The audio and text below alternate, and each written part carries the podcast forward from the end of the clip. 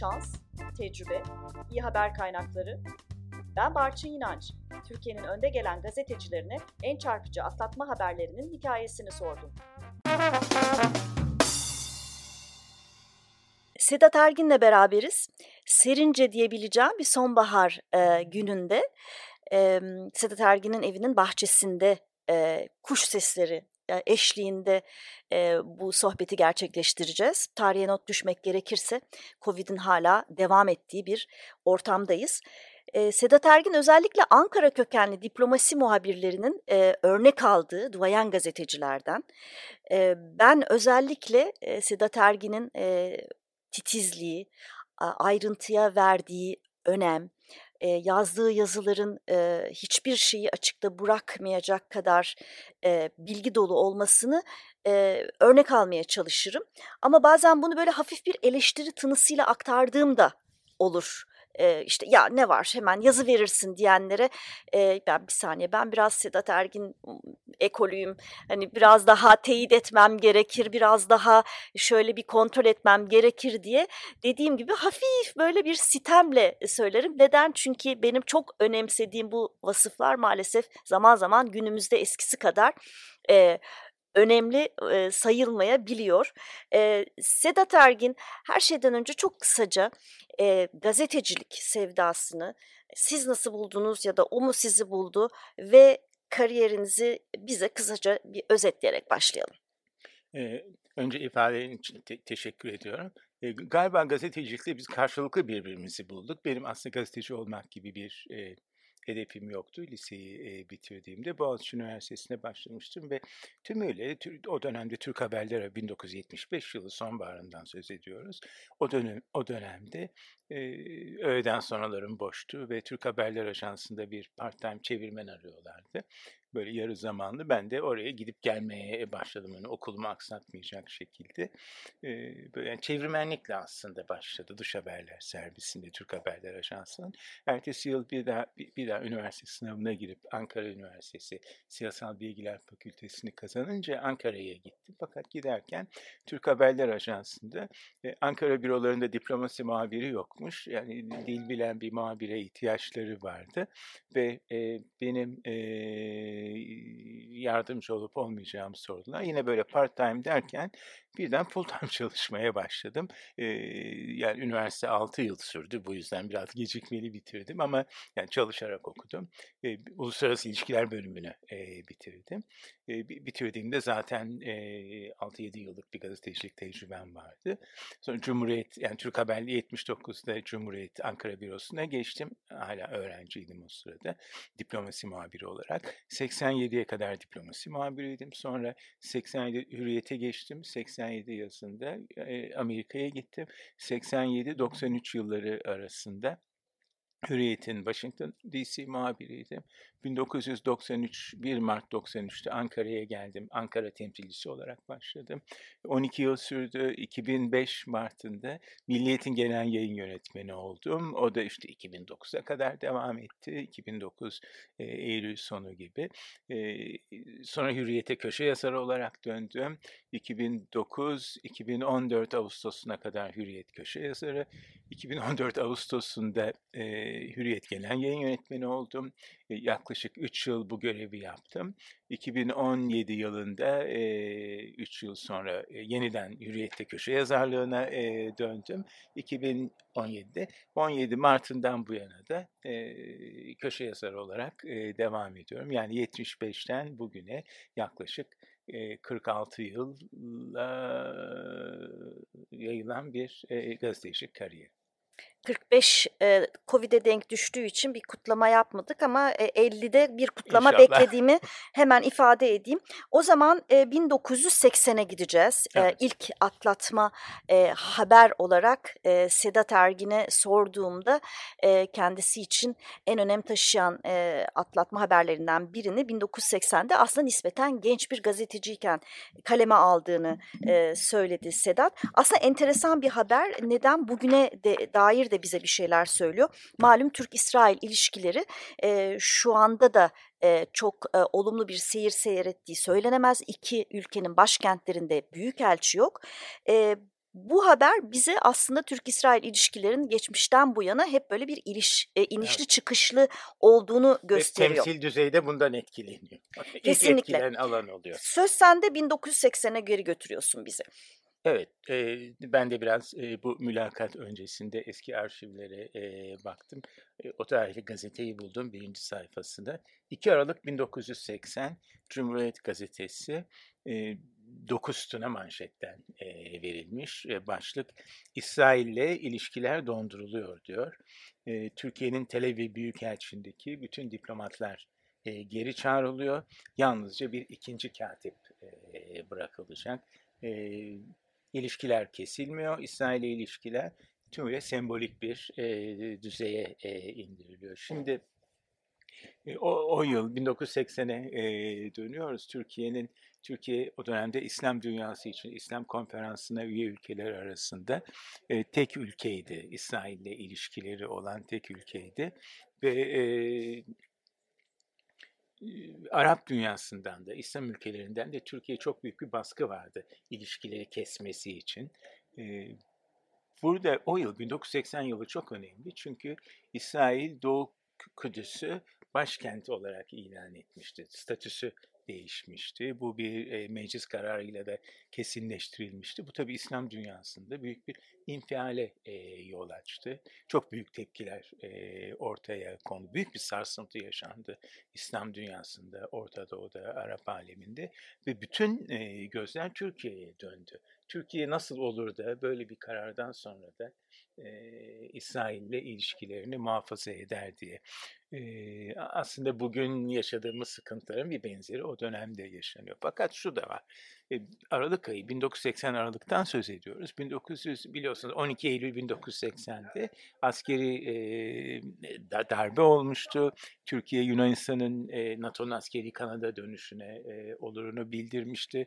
Amerikan yani yönetimiyle Reagan yönetimiyle o dönemde Türkiye'deki askeri rejim arasında çok yakın ilişkiler vardı. Genelde Türkiye'nin böyle Amerika'ya yakın bir yörüngeye e, dış politikasında oturduğu e, kanaati çok yaygındı. Şimdi tabii e, böyle bir dönemde kimse Türkiye'nin e, böyle İsrail'le arasında mesafe koyacak bir adım atmasını beklemezdi. Çünkü bu aynı zamanda Amerika ile de e, ilişkilerde sıkıntı yaratabilecek bir durumdu. Kimsenin aklının ucundan böyle bir şey geçmiyordu. Yani o dönemin koşulları içinde bu çok radikal bir e, karardı. Yani insanlar inanmak bile e, istemediler. Yani Türkiye'deki askeri rejim nasıl olabilirdi? Böyle bir e, adım atar diye. Bizim Türkiye'nin ilişkileri İsrail'le aslında maslahat güzel düzeyindeydi. Yani büyükelçilik düzeyinde değildi. Ama şöyle bir uygulama vardı. Maslahat güzel düzeyinde ama Ankara'daki maslahat güzel büyükelçi ünvanı taşıyan biriydi. Ee, yanılmıyorsam Türkiye'nin büyükelçisi gönderdiği maslahat güzel de büyükelçi oluyordu. Görünüşte fiilen e, büyükelçilik düzeyi çok yakın bir e, ilişki götürüyordu. Tabii ikinci katip düzeyine indirmesi çok sert bir e, karar. Bütün diplomatlarınızı çekiyorsunuz. Hani bir büyükelçilik hiyerarşisinde hani büyükelçi en yukarıdaysa en kıdemsiz e, me- meslek memuru da ikinci katiptir e, genellikle. Bu bu bir anlamda ilişkileri dondurma e, kararıydı. Ve... Peki seni bu habere götüren süreç. Şimdi biz bazen diplomasi muhabirleri belirli şartlar oluştuğunda a karşımıza böyle bir opsiyon çıkabilir diye önceden tahmin edip o soruyu sorabiliyoruz. Yani işte ilişkileri şöyle mi yap yaparsınız, böyle mi yaparsınız? Bu e, habere götüren süreçte böyle bir beklentiyle mi yola çıkmıştın yoksa haber sana bambaşka bir şekilde Şöyle mi geldi? Şöyle oldu. Ben e, Ankara diplomasi muhabiri olarak Ankara'daki e, Arap e, bazı Arap büyükelçileriyle çok yakın e, ilişkim vardı ben şu diplomasi muhabiri olarak böyle pek masada her gün büroda oturan bir muhabir değildim. Böyle sahaya çıkmak e, gerektiğine inanırdım ve zamanım oldukça çıkardım, insanları ziyaret ederdim. Çünkü biraz sahada olacaksınız ki e, haber size gelsin, çarpsın. Yani e, radarlarınızı açıp taramanız lazım. O radarları tararken de son tarihte istihbaratçısınız, istihbarat yapıyorsunuz. Radarlarınızı açtığınızda da biraz sahaya inmeniz gerekiyor. Çok açıktım e, Arap diplomat ve Arap e, sefirlerden bu alanda Türkiye'yi nasıl bir baskı altına aldıklarını biliyordum. Bütün Arap ülkelerinin başkentlerinde den Ankara'ya sürekli İsrail ile ilişkileri kesin diye çok yoğun bir e, baskı vardı ve bu Ankara'da da açıkça ifade ediliyordu. Ben o o çevrelerle çok içli dışlıydım. E, ve bir gün bir önemli bir Arap ülkesinin e, büyükelçisi, yani e, orada benim ilişkilerim çok önemli rol oynadı. E, onunla bir e, görüşmemizde bana dedi ki çok önemli bir şey duydum dedi. E, Türkiye galiba dedi İsrail ile ilişkilerini ikinci katip düzeyine indiriyormuş. Bu dedi galiba bildirilmiş dedi e, bazı e, kanallardan. Arap ülkelerine. Ben buna hiç ihtimal vermedim. Çünkü böyle zaman zaman e, diplomatlar yapar bazı ülkelerin havayı bulandırmak isteyebilirsiniz, böyle bir dezenformasyon yapabilirsiniz. Ben askeri idare gelmiş e, Amerika'ya, Washington'a çok yakın bir e, rejim dış politikada Türkiye'nin Amerika'yı, İsrail'i karşısına alma pahasına böyle bir adım atacağını pek ihtimal vermedim. Yani pek pek ciddiye almadım doğrusunu söylemek gerekir. Yani ciddiye almadım değil de tabii ki gazeteci olarak duyduğum her şeyi ve kulağımı e, açmak durumundayım. Ciddi önemsemek durumundayım ama biraz böyle şüpheyle baktım e, doğrusu. Fakat tabii yine de ben ben bunu bir kontrol edeyim dedim. E, Dışişleri Bakanlığı'nda e, şimdi e, tabii hayatta olmadığı için e, yani ismini Dışişleri Bakanlığı Sözcüsü e, rahmetli Kaya Toperi'ydi. Büyükelçi Kaya Toperi benim çok sevdiğim bir insan. E, Kaya Toperi'yi aradım. E, onunla da hukukumuz çok iyiydi. Dedim ki ben böyle ben hala şüpheyle bakıyorum habere. Ben dedim böyle böyle bir şey duydum dedim. E, böyle bir şey olabilir mi dedim. Hani bir double check, teyit etmek istiyorum. Yani duyduğum haberi, e, duyduğum haberi kontrol etmem lazım. E, Kaya abi rahmetli orada bir sistem vardı Dışişleri, Dışişleri Bakanlığı'nda e, daire yani Dışişleri memurları bakanlık içinde telefonla değil Refondör mü neydi adını unuttuğum bir sistem konuşuyorlardı birbirleriyle. Evet. E, onunla açıktan konuşabiliyorlardı. E, Dışişleri Bakanlığı bu işlere bakan bir memuru onun adını vermeyeceğim. O sistemden aradı ve dedi ki ya böyle bir haber duydum dedi. E, böyle konuşuluyor İsrail. Kayıtoperi bilmiyordu böyle bir şey. Yani ben, ben de bakayım dedi araştırayım dedi. E, hakikaten bilmiyordu kişiyi aradı. Ben de bu arada dinliyorum şeyi. Yani Etoperi telefonu kapatmayı unuttu. Yani e, şeyi e, avize, e, kapatmayı unuttu. Ben de aralarındaki konuşmayı dinliyorum. E, konuştuğu kişi nasıl sızmış bu nereden duymuşlar dedi ve böyle bir panikledi şeyde. Ve sonra kapadı telefonu karşı taraf. Fakat haber teyit edilmiş oldu. Kayetoperi e, teşekkür ederim dedim ben. O da yani yazma da demedi böyle. E, duydun dedi. Evet duydum dedim. Telefonu kapattık. Ben de haberi yazdım e, onun üzerine. Böyle bir yani double check'i de e, yapılmış bir evet. e, haberdi. Ama yani o haberi getiren benim bu Arap diplomatik çevreleriyle e, çok yakın olmam. Sürekli onlarla temas içinde olup biraz böyle hani pileyi atacaksınız ki o pileye de e, bir şey takılsın. Evet aslında burada e, benim için e, çarpıcı olan genelde biz diplomasi e, muhabirlerinin aslında kaynak çeşitliliği imkanı olması, e, başka ülkelerle de e, temaslardan bir takım il, bilgiler edinmemiz ve tabii ki bunu muhakkak tabii e, demin de söylediğin gibi dezenformasyon olabiliyor, e, bulandırma olabiliyor. Ama e, çoğunlukla e, ben de bazı haberlerimi yabancı kaynaklardan Türk kaynakları teyit ettirerek yazmışımdır. Evet. Ama hep böyle nedense böyle bir e, Türk kaynaklardan alındığı için bir kızgınlık. Ya bunu kim kız, sızdırdı, bakanlıktan biri mi sızdırdı diye. Burada bizim anladığım kadarıyla e, hani e, üzerinde duracağımız şey e, kaynak çeşitliliği. Evet. İlla tek bir e, kaynağa e, bağımlı Hayır. olmamak gerektiğini gösteren çok güzel bir örnek. Şimdi 1980'den e, biraz daha e, ileriye gideceğiz. 1987'ye geleceğiz ve bu sefer e, Sedat Ergin Washington'da. Evet. E, ve gene e, aslında e, Türkiye'nin dış politikasına e, yani ses getiren e, bir habere doğru yol alıyor. E, bu e, bir e, 25 Ekim 1987 tarihinde e, Hürriyet'te e, yayınlanan e, bir e, haber. Yine Dokustun, sürmanşette yine. E, ve Orgeneral Rogers yani NATO eski e, başkomutanının açıklaması. Komutandan korkunç açıklama diye e, hürriyet vermiş. Türkiye Sovyet saldırısına uğrarsa NATO yardıma koşar mı bilmiyorum diyor. Aslında bugün yine tartıştığımız konulara geliyor. NATO Türkiye'yi savunur mu savunmaz mı bir saldırı olursa. Şimdi bu, bu haberin öyküsü şu. Ben 1987 Ağustos ayında e, Washington DC'de göreve başladım. E, ve İlk işim oraya gider gitmez buradan e, işte yeni göreve başlıyorum bir yerde. Bir kendimi göstermem lazım böyle çarpıcı bir iki haber e, yazmam lazım. Biraz ses getirmemiz lazım. Oraya gittiğimizi göstermemiz lazım. Biz de tabii iddialı bir diplomasi muhabiriyiz. Washington'a gittiğimize göre biraz manşetlere çıkmamız gerekiyor. Nereden manşet bulabiliriz diye böyle ararken General Rogers tam 8 yıl e, NATO başkomutanlığı görevini yapmıştı Belçika'da. Ve yeni 79'da var, yeni emekli olmuştu. Yani 1987 yazında emekli olmuştu. Ve Türk kamuoyunda da e, büyük bir tepki vardı Türk resmi çevrelerinde de. Biliyorsunuz 1980 yılında askeri darbeden sonra e, bu Yunanistan'ın askeri askeri rejiminin ilk tasarruflarından biri dış politikada Yunanistan'ın askeri Kanada dönüşüne onay vermek olmuştu. General Rogers'ın hazırladığı bir plana evet demişti. E, Milli Güvenlik Konseyi Başkanı e, Kenan e, Evren. E, ve General Rogers'ın verdiği bazı taahhütlere, güvencelere e, dayanarak bu e, vetoyu kaldırmış. Türkiye veto ediyordu Yunanistan'ın askeri Kanada e, dönüşünü. Rogers'tan bazı taahhütler alındı ve buna dayanarak Türkiye e, vetosunu kaldırdı ve Yunanistan askeri Kanada döndü.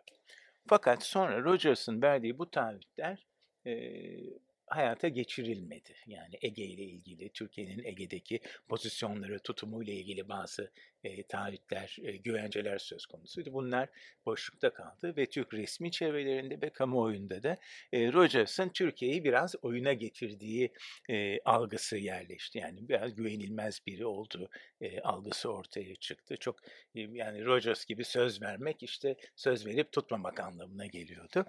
E, o yıllarda. Ben de böyle izliyorum. Rogers'ın emekli olduğunu da izledim.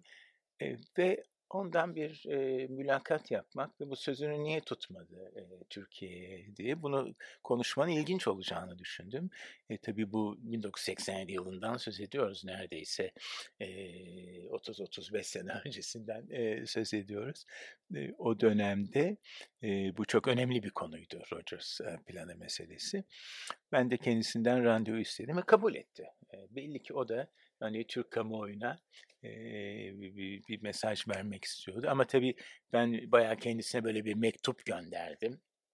Burada önemli olanın altını çizmek istediğim husus o mülakatların çoğunu ben hep yazılı başvururdum. Hani böyle yazılı bir mektupla başvurduğunuz zaman yani o biraz da hani karşı tarafta da tabii bir e, bir, bir etki de e, yaratıyor. İşte oturmuş muhabir size bir mektup yazmış falan. İşi biraz resmiyete döküyorsunuz. Sonra telefonla da işte takip ediyorsunuz falan. E, ve işte olumlu e, hala Pentagon'da çalışıyordu. Orada kendisine bir ofis vermişlerdi. Yani NATO görevi bitmişti ama hala Pentagon'da e, odası vardı. E, ve Rogers planını konuştuk e, uzun bir süre. E, yani zaten o mülakat iki bölüm halinde yayınlandı. Birincisi Rogers planıydı. E, hazır kendisini bulmuşken o sırada e, 1987 sonbaharından söz ediyoruz. Sovyetler Birliği o dönemde e, Sovyetler Birliği Amerika Birleşik Devletleri arasında Avrupa'daki orta menzilli nükleer silahların sınırlandırılmasına, e, bazı kategorilerin olduğu gibi kaldırılmasına dönük bir anlaşma imzalanacaktı. Onun müzakereleri sonuçlanmıştı. Ben de bu vesileyle yani bu Amerikan-Sovyet anlaşması e, Avrupa'nın güvenliğine ne getirir, Türkiye'nin güvenliği açısından ne yaratır, Türkiye'nin NATO içindeki konumunu nasıl etkiler, e, o strateji konularına da askeri siyasi konulara da çok meraklıydım. Bulmuşken General Rogers'ı o konulara da girdim ve bu anlaşma Türkiye'yi nasıl etkileyecek diye. E, ama manşet olacak haberin e, sormak aslında doğrusunu söylemek gerekirse kafamda değildi. O konu yoktu. Ben daha çok bu anlaşma Türkiye'yi nasıl etkiler? E, stratejik önemi azalır mı, artar mı? Onu e, arıyordum. Fakat yaklaşık 8 yıllık Avrupa tecrübesiyle dönen, e, Avrupa'dan Amerika'ya dönen General Rogers'ın bu açıklamaları sırasında Avrupalılara dönük çok ciddi kuşkuları oldu e, ortaya çıktı. Bu anlaşmanın Türkiye'nin stratejik önemini hiç azaltmayacağı kanaatindeydi. Fakat kaygılarım var dedi. Çünkü yani bu an, bu anlaşmanın, Sovyetler Birliği yapılacak anlaşmanın aslında Sovyetlerin işine yaradığını düşünüyordu. Biraz şahindi. E, şahin duruşu vardı General Rogers'ın. E, bu, bunun e, Sovyetlerin işine yarayacağını, bu durumda Sovyetlerin ileride böyle NATO'yu test edebileceği, NATO'nun iradesini test edebileceğini, sınayabileceğini, e, bu çerçevede NATO'nun kuzeyinde ya da güney kanadında bazı hamleler yapabileceğini, bazı mütecaviz hareketlere girişebileceğini sırf test etmek açısından NATO'yu söyledi. Böyle bir şey olduğu takdirde, yani bunu Norveç'ten yapabilirler, Norveç üzerinden, Türkiye'nin Doğu Anadolu'su üzerinden yapıp sırf test etmek için NATO'yu, bunu Sovyetler buna kalkışabilir bu takdirde NATO'nundaki bazı ülkelerin, bazı Avrupalı mesela e, mesela Danimarkalılara biraz böyle kuşku yani Avrupa soluna e, çok kuşkuyla bakıyordu. O dönemde bazı Avrupa ülkelerinde işte sosyal demokrat sol e, hükümetler vardı, koalisyonlar vardı. Yani böyle bir şey olduğunda bazı Avrupalıların e, böyle yardıma geleceği konusunda şüphelerim vardı. Bu şekilde ifade etti. Bunu söyleyen kişi eski NATO, NATO komutanından yeni ayrılmış olan kişi. Ve ben sen de, bunu duyar duymaz herhalde birdenbire evet, değil mi? Ben de ee, gözlerin üzerine, herhalde fal taşı evet, gibi açıldı. Ben de onun üzerine hatta şimdi yanımda da getirdim. Bunu söyleyince e, ben şöyle dedim. E, dedim. Herhalde böyle bir şey olursa Türkiye dedim bir NATO kararını herhalde beklemez dedim. Biraz da böyle bir şey. Tabii ben de Türklerin dedi kendilerini savunmak için böyle NATO kararı bekleyeceklerini zannetmiyorum. Ama dedi yani bazı müttefikler e, gelir mi Türkiye'nin yardımına kuşkum var deyince ben hemen dedim ki yani bu durumda NATO'nun saldırı altında bulunan bir müttefikin yardımına koşmayacağını mı söylemek istiyorsunuz dedim. Yani ben de o 5. antlaş 5. antlaşmanın 5. maddesine e, kastediyor. NATO antlaşması uygulanmayacak mı bu durumda deyince dedi ki e, evet dedi benim dedi bu konuda e, tereddütlerim var dedi. Bu yani Türkiye'ye verilmiş olan NATO e, güvencesinin yani 5. madde ne diyor? Bir müttefike yapılmış olan saldırı bütün müttefiklere yapılmış sayılır ve bütün müttefikler e, yardımına gelir. Birimiz, Saldırı, hepimiz bir, için, e, hepimiz, hepimiz birimiz için, için ilkesi. O dedi ki yani Türkiye sonra dedi ki böyle bir saldırı olursa NATO antlaşması çerçevesi o dönem 16 ülkeydi yanılmıyorsam galiba 16 NATO müttefiki vardı galiba şimdi 40'a çıktı sayı. Yani ona NATO'dan böyle bir karar çıkar mı şüphem var dedi. E, ve bu tabii o dönem için çok büyük bir e, açıklamaydı. E, Türkler hatırlanacaktır. Bu ünlü Johnson mektubu da e, Başkan Johnson'ın e, 63 64 değil mi?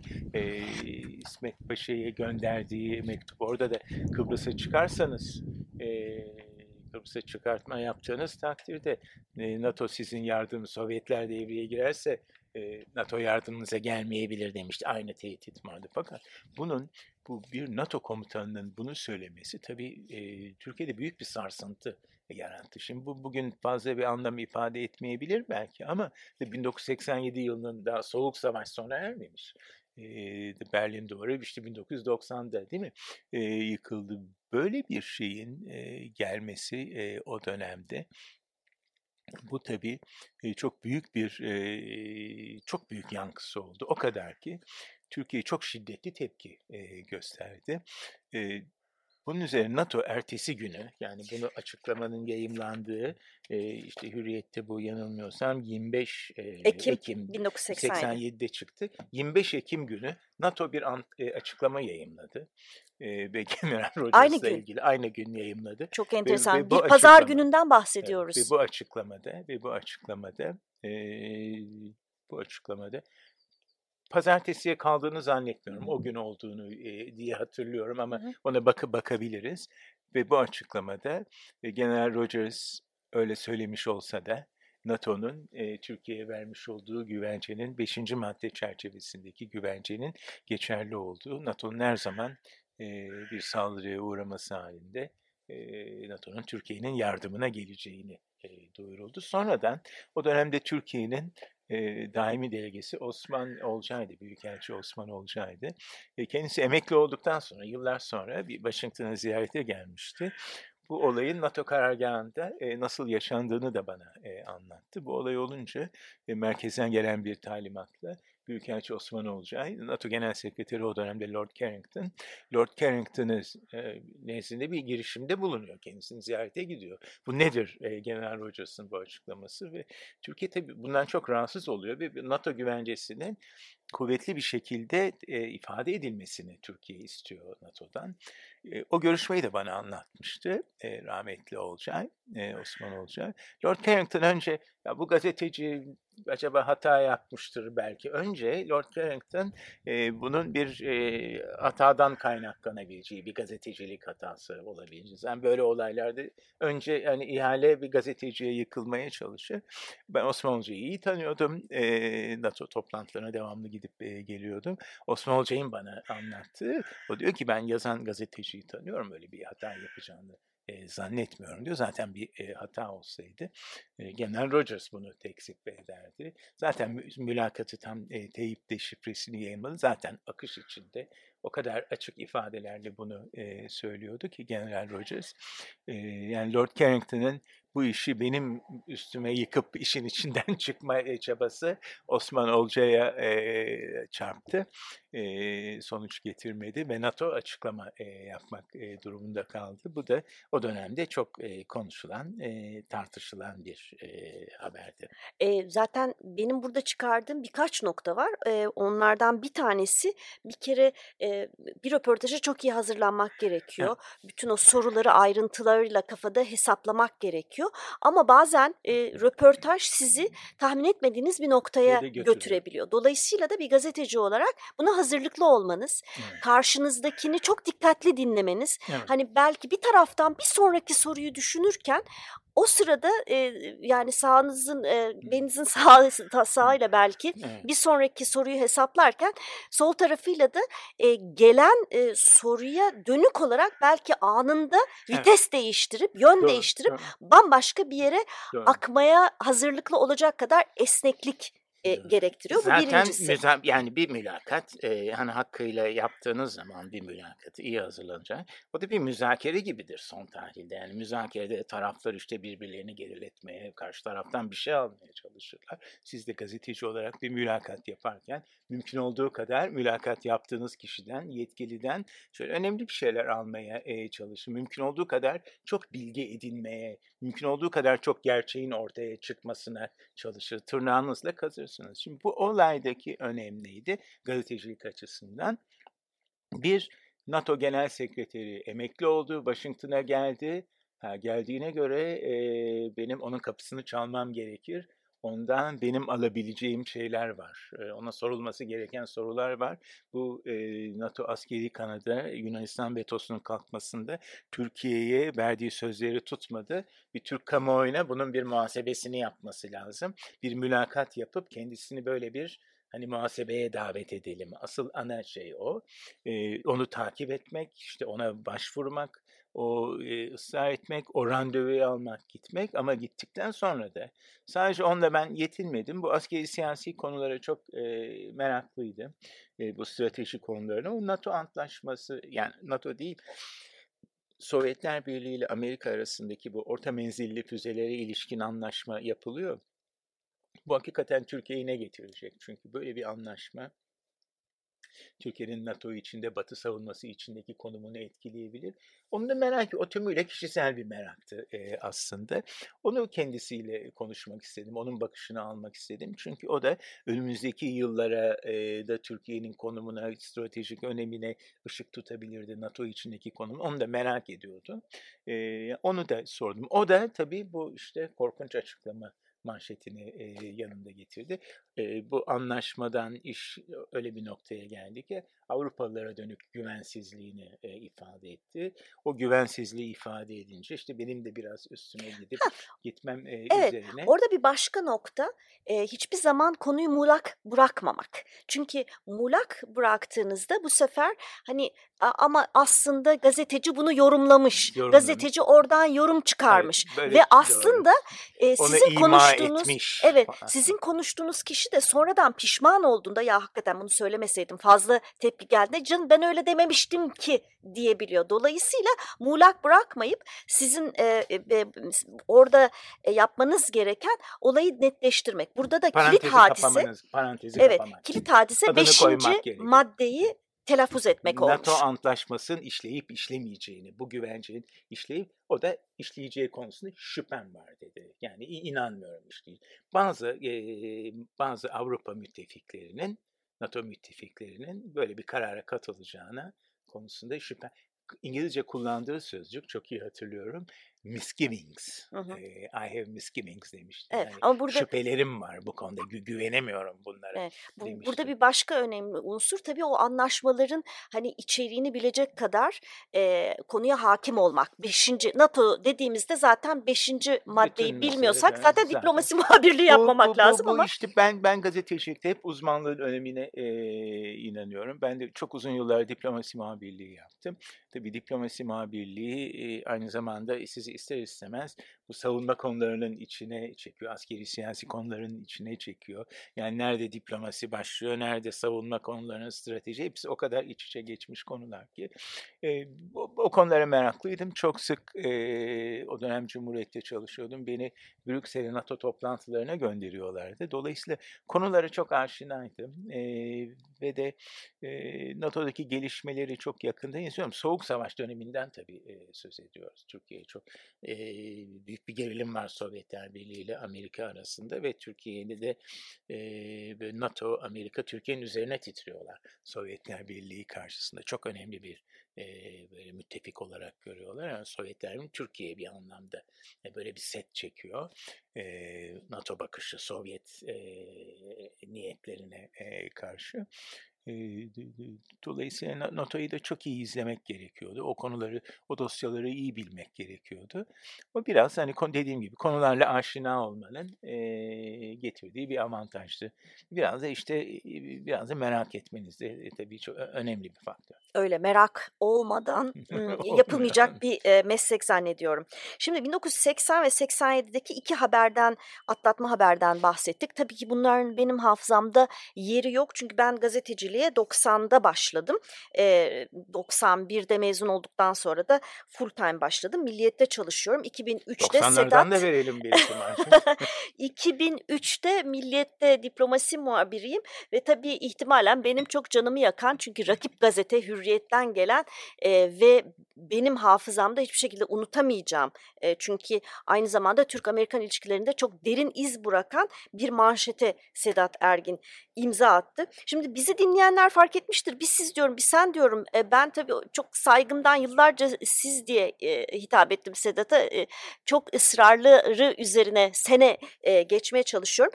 E, bu röportaj öncesinde e, Sedat'la e, konuştuk. E, tabii ki bütün röportajlar öncesinde ben hep e, konuştuğum gazetecilere haber kaynaklarını hiçbir şekilde e, riske atmayacak, onlara saygısızlık etmeyecek şekilde bu röportajları yapmamız e, gerektiğini vurguladığım için sanmayın ki eksik soru soruyorum ya da ısrar etmiyorum. E, burada biraz e, haber kaynaklarına ve e, durumun e, mahremiyetine saygı e, göstereceğimiz için biraz daha kapalı ve sınırlı bir hikaye olacak. Şimdiden e, uyarayım ve sözü Sedat'a bırakayım. 2003 e, 5 Temmuz yine bir hafta sonu cumartesi ve e, bir gün önce yaşanmış bir olaydan bahsediyoruz. E, Evet, şeydi ve ya. konu e, Kuzey Irak'ta geçiyor. E, ve hani bizim hafızamıza çuval e, meselesi olarak e, geçecek bir habere imza attı Sedat Ergin. Evet, bu e, 5 Temmuz Cumartesi günü yayınlanıyor e, Hürriyet'te. Olay 4 Temmuz 2003 Cuma günü e, oluyor. Evet, Türk özel timine Amerikan baskını şu an haber e, önümde. E, Şimdi tabii rolleri değişmiş durumdayız. Ben hep mülakat yapan kişiydim. Bundan önce yaptığım mülakatları anlatıyorduk e, akış içinde. Ben şimdi mülakatı veren kişiyim. Tabii ketum olma hakkım da var şeyde. Kesinlikle. E, dolayısıyla gazete e, hayatım bu tür mülakatlarda karşı tarafı konuşturmaya dönük taktikler geliştirmekle geçti. Bunları bildiğim için tabii bu tür taktiklere karşı e, kendimi koruma yöntemlerini de iyi biliyorum bir gazeteci karşısında. İşin bu kısım bir espriydi sadece. E, şimdi bu tabii e, bu e, daha bu yakın tabii daha. Daha yakından doğru. E, bu da o dönemde çok yankı e, yaratmış bir e, haber. Tabii bu haberi anlamak için e, 1 Mart olayını, 1 Mart 2003 günü e, Türkiye Büyük Millet Meclisi'nin e, Türkiye'nin e, Amerika'ya Irak'ın kuzeyinde kuzey cephesini açmasını sağlayacak tezkereyi, ünlü tezkereyi e, hayır oyu vermesini, reddetmesinin Türk-Amerikan ilişkilerinde e, yarattığı büyük kriz ışığında bakmamız gerekiyor. Hakikaten Amerika bütün Irak işgal e, stratejisini hem güneyden hem de kuzeyden yani e, iki cephe açarak e, Irak'ı işgal etmeyi planlamıştı.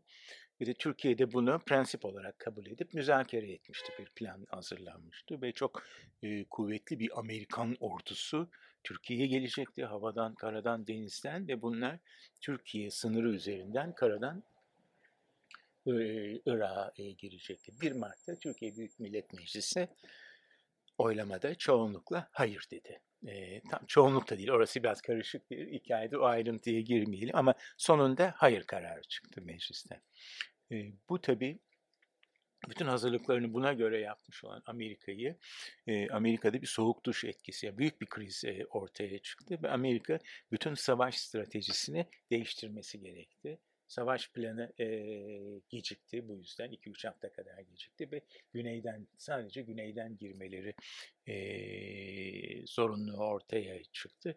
Amerikalı askeri planlamacıları Pentagon'un bütün hesaplarını, strateji, her şeyi alt üst etti. Yani büyük ve de çok yakın iki müttefikten söz ediyorsunuz ve biri müzakere edip son anda ben bunu yapmayacağım bir meclis kararıyla. E, bu çok büyük bir kriz yarattı. E, özellikle Türkiye ile Amerika'nın iki ülkenin askeri makamları arasında da çok büyük bir güven bunalımı e, ortaya çıktı. E, aslında Türk askerleri yani genel kurmayın da Türk Silahlı Kuvveti'nin önemli bir kesiminin e, de buna çok istekli olmadığı e, sonradan da e, anlaşıldı. Fakat Amerikalılar da o gereken Türkiye yani Türk TSK'nın da gereken desteği işbirliğini göstermediği gibi bir kanaat oluştu ama son tahlilde bu TSK'nın değil meclisin verdiği bir karardı. Neyse yani ilişkilerde büyük bir kriz e, vardı. E, çok, çok büyük bir soğukluk ortaya çıktı. Yani Türk-Amerikan ilişkileri tarihinin en büyük, e, yaşanan en büyük e, bunalımlardan, e, bunalımlarından biridir. Yani sizin askerlerinize e, ikisi de NATO e, ülkesi düşünebiliyor musun? Geliyor Amerikalı askerler e, Taliban'ın peşmergeleriyle birlikte bir karargahlarına baskın düzenliyor. Üstelik oradaki Türk askerleri özel harekat orada gizli faaliyet göstermiyorlar. Yapılan anlaşmalarla e, yani biliniyor orada oldukları biliniyor. Gizli bir faaliyet söz konusu değil. Gelip basıyorlar ve kafalarına çuval geçiriyorlar şeyde ve alıp götürüyorlar sorgulamak üzere. 3-4 günde zaten e, gözaltında kaldı. Onlar bırakmadılar. Çok büyük bir kriz yaşandığını hatırlıyorum. E, ve bu e, çok kalıcı izleri oldu. E, yani Türk vatandaşlarında hala böyle hani Amerika dediğinizde insanların belleğinde bu kazınmış, yerleşmiş olan bir şey. Yani bize böyle bir şeyi de yaptı e, Amerika e, gibi. İşte o e, yani haber o dönemin koşulları e, içinde ortaya çıktı. İlişkiler o kadar kötüye gitmişti ki ve iki ülke arasında tansiyon o kadar çok birikmişti ki, o kadar çok gerilim ortaya çıkmıştı. Bu işte Süleymaniye'de ki bu e, baskınla e, patlak verdi. İşte onu e, işte onun haberinde manşet haberi de e, Hürriyet'te 5 Temmuz Cumartesi günü yayımlandı. Eee, bence tabii bu haberde bir altını çizmek gereken unsuru ekleyip ondan sonra, eee, kapatalım bu yayını yavaştan. Eee, ben tabii Milliyet'te olduğum için zaman zaman Hürriyet'ten, eee, eee, yazılan, çıkan haberleri, başlıkları, eee, biraz daha, emm, popülist olması olduğu gerekçesiyle biraz zaman zaman eleştirirdim.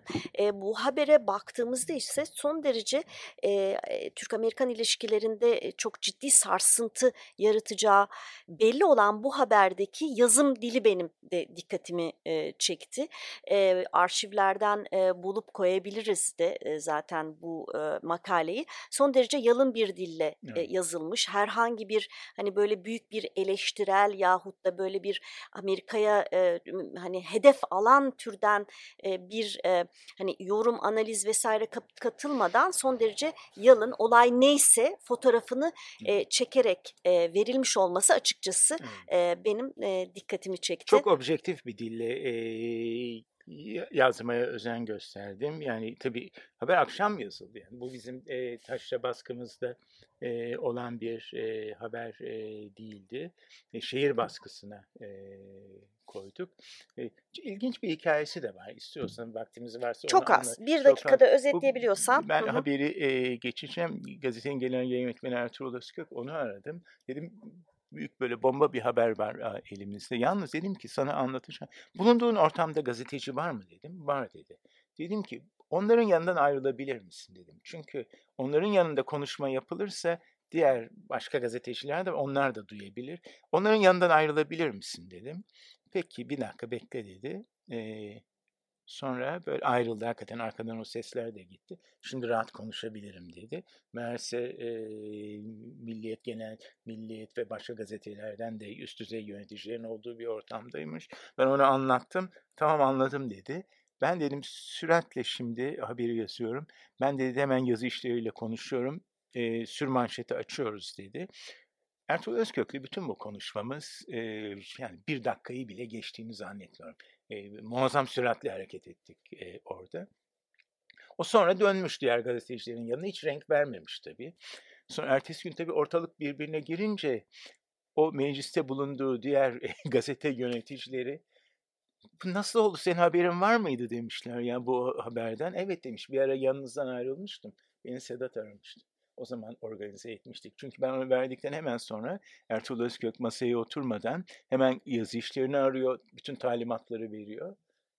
Çok süratli bir operasyon, haber operasyonu olmuştu bizim açımızdan. Zaten atlatma haberciliğin böyle çok, eee, emm, farklı yönleri Evet. olabiliyor. Bir tane yönü de işte atlatma. Gerçekten başka gazetecilerin bulunduğu ortamda bile, eee, onların gözü önünde olan, eee, seyreden bir olaylar da olabilir yahut da o sırada sizin, o gazetecilerden gizli pişirdiğiniz bir Evet. haber de olabilir.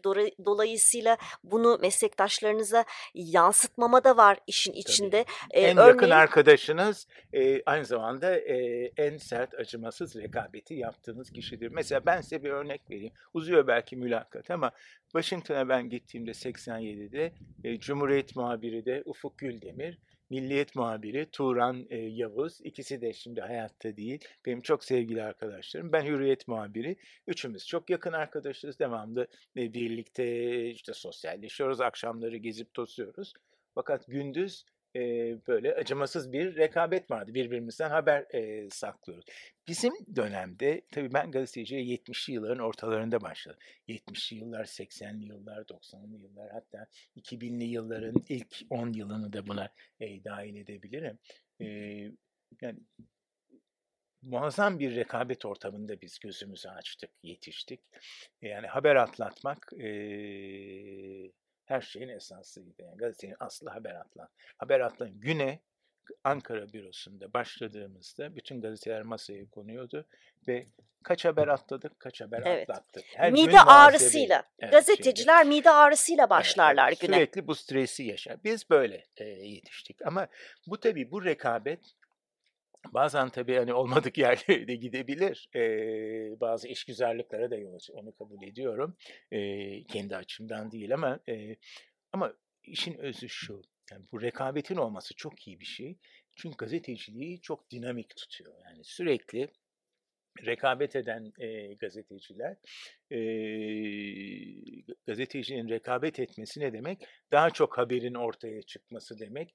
E, asıl olan nedir bir demokraside? Halkın habere erişimidir, bilgiye erişimidir. Halkın bu temel hakkının e, yerine getirilmesi açısından da çok e, bu yani rekabete dayalı gazetecilik bence bir demokrasinin olmazsa e, olmazıdır. Bakın bugün hala e, Amerika'da Washington Post'ta New York Times arasında acımasız bir rekabet vardır ve iki tarafta böyle birbirine böyle atlatmak için e, her numarayı yaparlar. Fakat çok centilmence yürür bu. Biri haber atlattığında diğeri ertesi günü atladığını kabul ederek o haberi alır ve devamını getirir. Yani atladım diye o haberi görmezlikten e, gelmez. E, o habere, olaya küsmez. E, alıp ileri götürmeye çalışır. Onu bir evet. adım ileri götürüp Bunun tabii tersi de atla, olabiliyor evet, ama yalanlatmaya atlatmaya e, çalış. Kendi haberiniz üzerinden e, atlarsınız bu evet, kez. Bazen ama, de tam tersine yalanlatmaya çalışır bir kısımda. Vardır, yani doğru değil değil mi vesaire evet. gibi. Evet. Batı'da bunu pek görmüyorsunuz. E, aynen. Çok daha e, centilmence yürür. Hatırlatalım tekrar Hürriyet'teki manşet e, Türk özel timine Amerikan baskınıydı. Dediğim gibi altını çizmek istiyorum. Hakikaten normalde bazen hürriyette böyle daha işte e, skandal, hareket, e, büyük terbiyesizlik gibi başlıklar varken son derece e, nötr bir e, dille manşet e, atılmış. E, gazetecilik gerçekten e, tarihe tanıklık ettiğimiz e, iç politika anlamında olsun, dış politika anlamında da olsun e, özel bir e, meslek. Sadece tarihe tanıklık değil, bazen de o tarihin şekillenmesinde de e, e, küçük de olsa rol oynayabilen bilinen bir meslek. Sedat Ergin de e, bu anlamda e, zannediyorum bizim camiamızda çok özel bir e, yeri olan bir e, meslektaşım. Sedat Ergin haber e, atlatma e, habere e, bu podcast serisine e, katkıda bulunduğun, vakit ayırdığın için çok teşekkürler. Ben teşekkür ederim. Atlatma Haber Podcast serisi Avrupa Birliği'nin maddi desteğiyle oluşturulmuştur ve sürdürülmektedir. İçerik tamamıyla Atlatma Haber kanalının sorumluluğundadır ve Avrupa Birliği'nin görüşlerini yansıtmak zorunda değildir.